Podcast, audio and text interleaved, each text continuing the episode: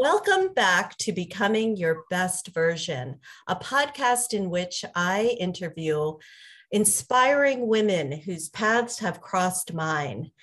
And you can learn more about my work at marialeonardolson.com. My latest book is 50 After 50 Reframing the Next Chapter of Your Life. I am recording from my home office. So if you hear my dog, I apologize in advance. I am so very excited to have with us today Ellen Warner, whose ah. book I was lucky enough to profile in the Washington Post this March 2020. It, the review is available both in print and online at washpost.com and at many different outlets. Ellen Warner's career as a photojournalist spans more than 50 years. Her photographs have been published in numerous newspapers and magazines and exhibited extensively. Over the years, she has developed a specialty of author portraits and has worked for most publishing houses in New York and London. She has also written travel articles, which have been published in the New York Times and Travel and Leisure in the United States and in The Traveler in the UK. Ellen's recently published book, The Second Half 40 Women Reveal Life After 50, explores in photographic portraits and interviews how the second half of life is experienced by women from many different cultures. From a French actress to a British novelist, from an Algerian nomad to a Saudi Arabian doctor and an American politician. Ellen Warner traveled all over the world to interview women about their lives. She asked them what they learned in the first half that was helpful in the second, and what advice they would give to younger women. Their revealing and inspiring stories are enlightening for all readers and are illustrated by Warner's stunning portraits, which tell their own stories. I wrote, as I said, a review of Ellen's excellent book for the Washington Post which has been reprinted in numerous publications around the world.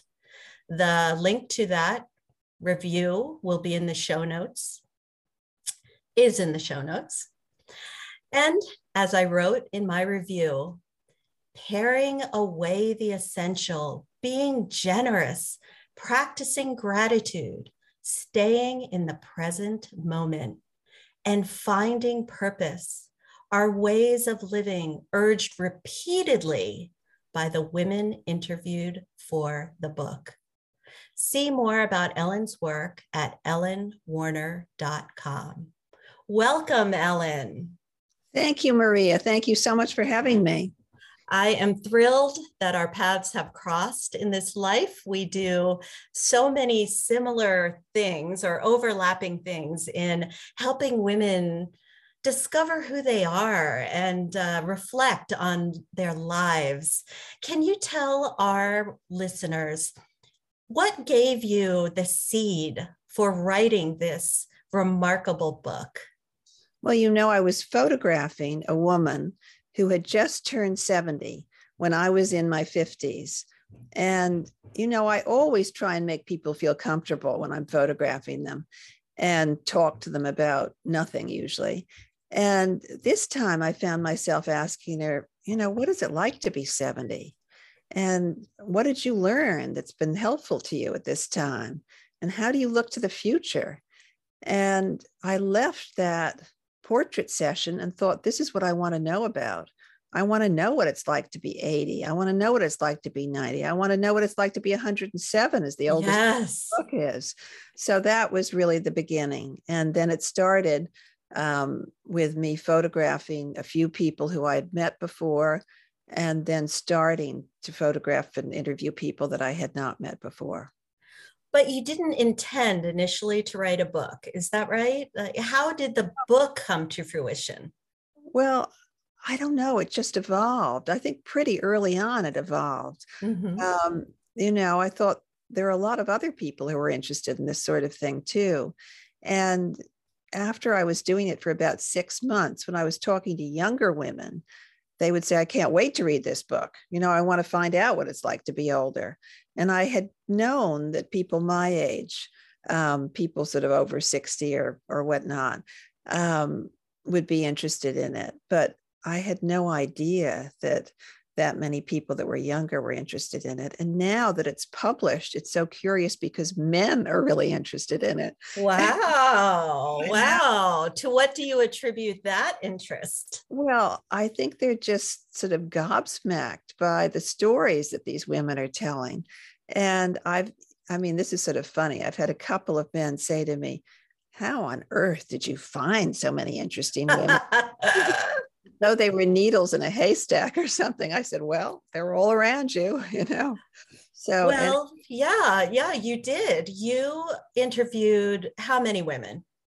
I must have interviewed, well, there are 40 women in the book, and I must have interviewed, I don't know, 65 or something. Okay. But you know, sometimes the criteria for the women were that they were interesting looking, not necessarily beautiful, but interesting looking and that they opened up in the interview process. And occasionally, um, you know, you'd have somebody that wouldn't open up really. Mm-hmm. And, mm-hmm. you know, you want people to tell their stories, obviously. And sometimes these people were recommended to me by other people. So I hadn't seen them before. Um, and, you know, so sometimes you'd get a good interview and the portrait wouldn't be so great, or vice versa. So that's how I narrowed it down really to those, the 40 that are in the book. And the 15 who were not selected, did you get any blowback from not including them? Well, you know, this was such a long process that I don't think they probably remember that, you know, there was maybe going to be a book. But what I mm-hmm. did do was I sent them all portraits of themselves. I mean, quite a ah. few. So they got something out of it. I mean, they got I don't know, I must have sent them each about six or eight really good portraits of themselves. So it was worth their while, I think. And absolutely. Most, most of them are overseas. Um, mm. You know, I've only gotten one person who a couple of years ago um, wrote back and said, Is there a book yet or whatever? And there wasn't at that point. So I could say no. But, right. um, and I right. think people enjoyed the process. Mm. Mm. Well, if you haven't seen this book, dear listeners, please do yourself a favor and get the book. The photographs are arresting. She, Ellen, has this incredible eye that was honed over 50 years of photographing people. So look at the pictures, and they tell, as I mentioned, a story on their own. So tell us, how did you find some of the women who are were over a hundred years old? How did you find them? Well, um, the the woman that I'm thinking of particularly, who was 107, she died at 110 or 11. Wow. Um, was in Antigua in the West Indies. And my sister and I go to Antigua every year.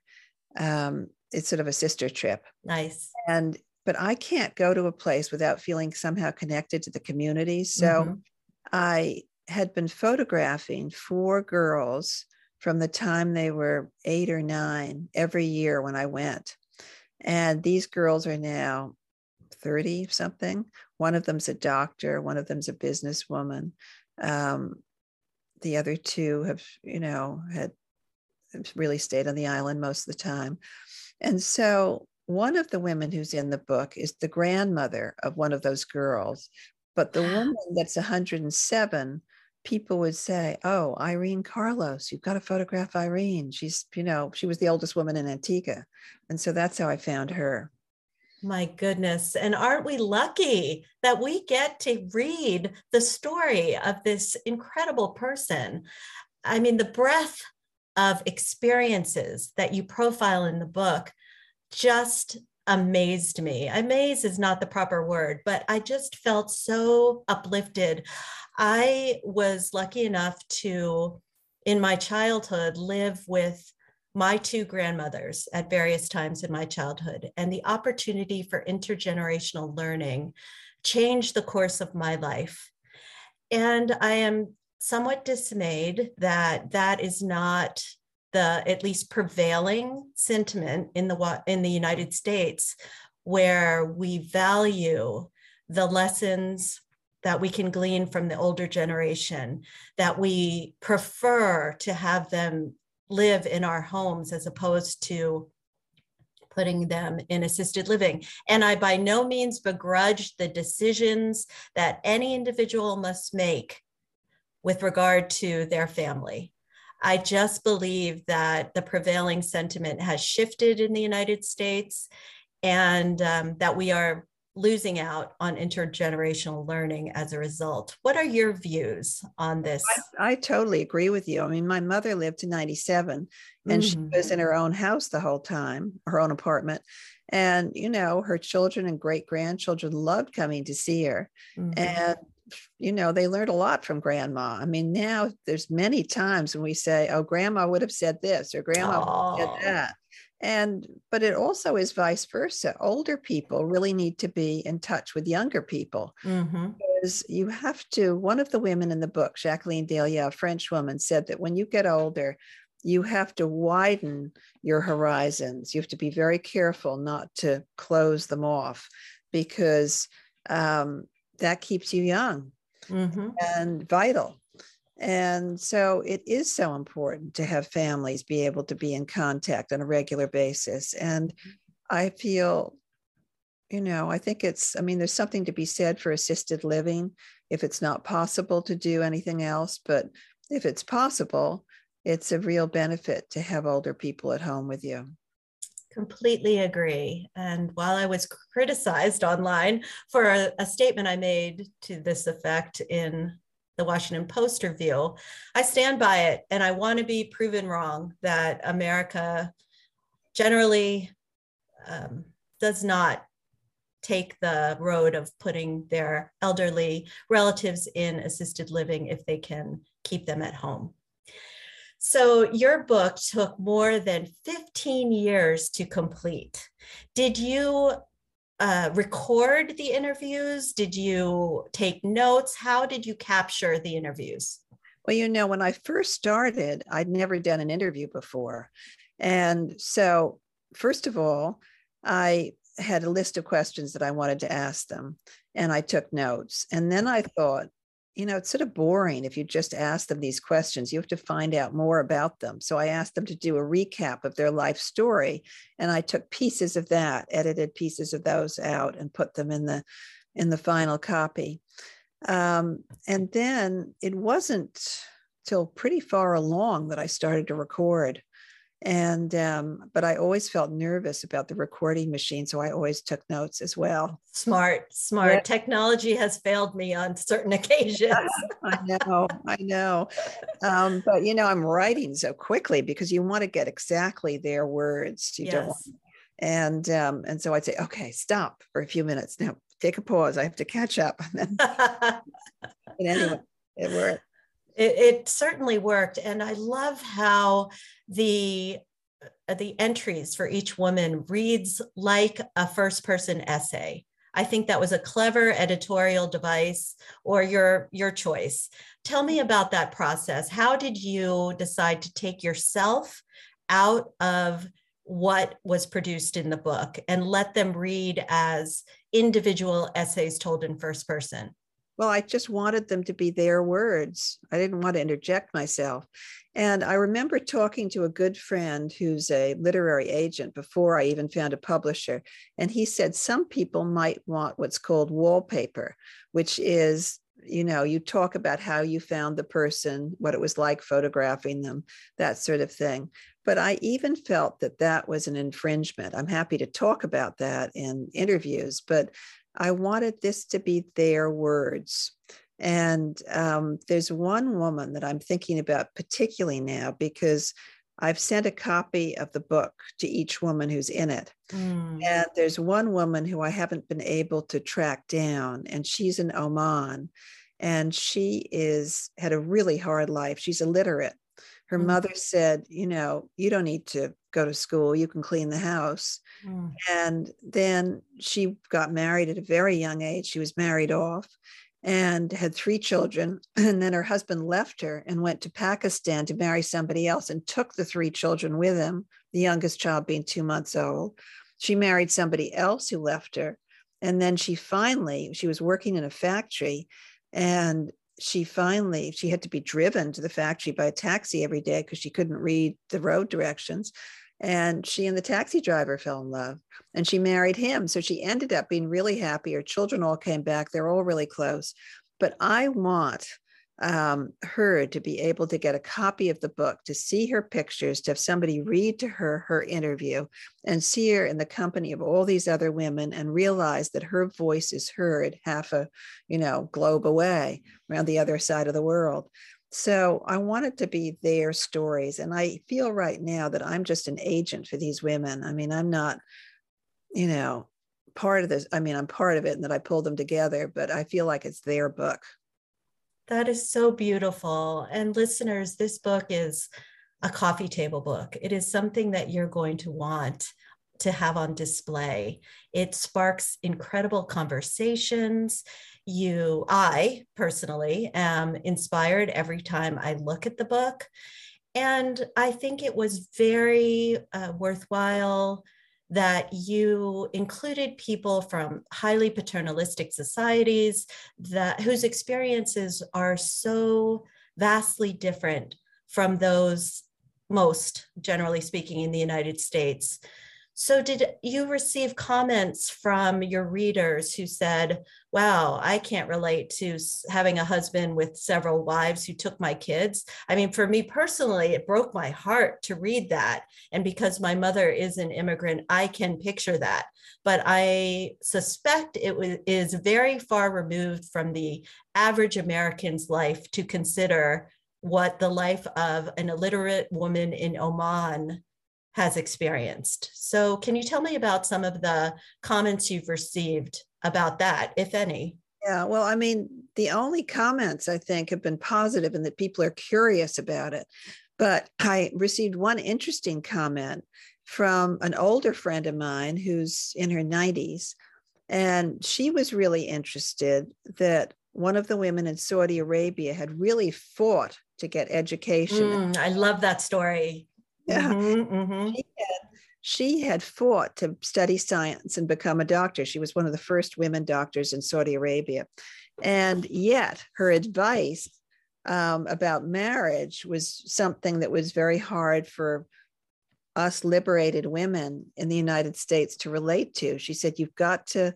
You've got to make your husband happy. It's extremely important. You know, it was all you've got to do this. And she said, you know, in our country, they can go and marry somebody else. Mm-hmm. But um, but it but that was sort of the only comment that was um, that was interesting. Um, she just couldn't understand how you could have the mindset to be so forceful about your career and yet feel um, you know comfortable in a very paternalistic society that duality played out in my life. My mother was an immigrant from the Philippines. She was an executive at Lockheed Martin where she was a very strict, tough boss. And I, uh, in, during high school, would sometimes do my homework at her office. And I was taken aback by how strict she was with her employees. And yet, when she crossed the threshold into our home, she became subservient Southeast Asian woman and I could not understand it. It really was confusing to me as a young person. And I love that you profiled women who displayed this duality in whatever their culture demanded of them. Yes. Well, we grow up in our own culture and it's hard to hard to get rid of it. Mm-hmm. It is, but we tell ourselves stories. We grow up and are affected by what goes on around us, and we can choose to grow and evolve or to stay where we are.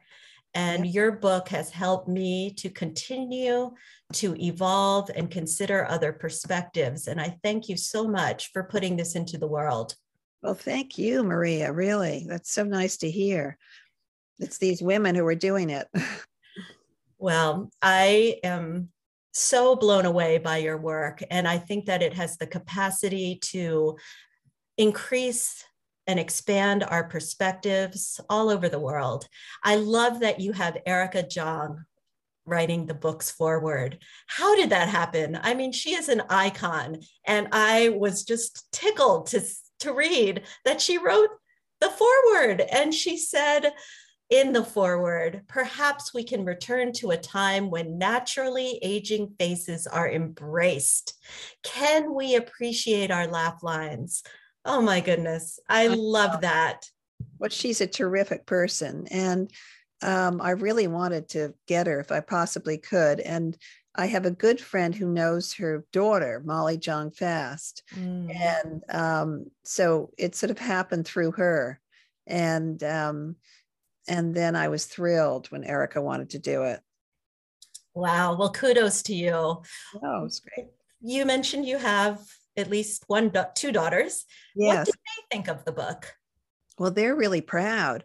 And, um, you know, our family has always been very strong um, in female solidarity, I guess it is. My mother was a very strong person. She was sort of like a general. I mean, you, you know, as a child, you were scared of her really, but then as an adult, you, you know, she was just wonderful. And um, and but one thing that she did foster was this very close um, bond with all the women in the family. And um, so the girls are saying, Go, mom. It's great. you know? Love it. That's wonderful. I am not certain that my kids have actually read my book. So I am pleased that your daughters have read yours. Well, I'm not sure they've read it cover to cover. one can only lead a horse to water, one yeah. cannot make them drink. so I like to ask all of my guests the following question because I have not received the same answer in more than 50 podcasts and that just pleases me pleases me to no end. What do you do, Ellen Warner, to become your best version? Well, I meditate. Mm-hmm. I think mm. that that is has been very important to me to center me um, I've taken lessons in breath work, and um, and so that I try and do that a bit every day. Mm-hmm. And then the other thing that I do is I really try and keep myself fit.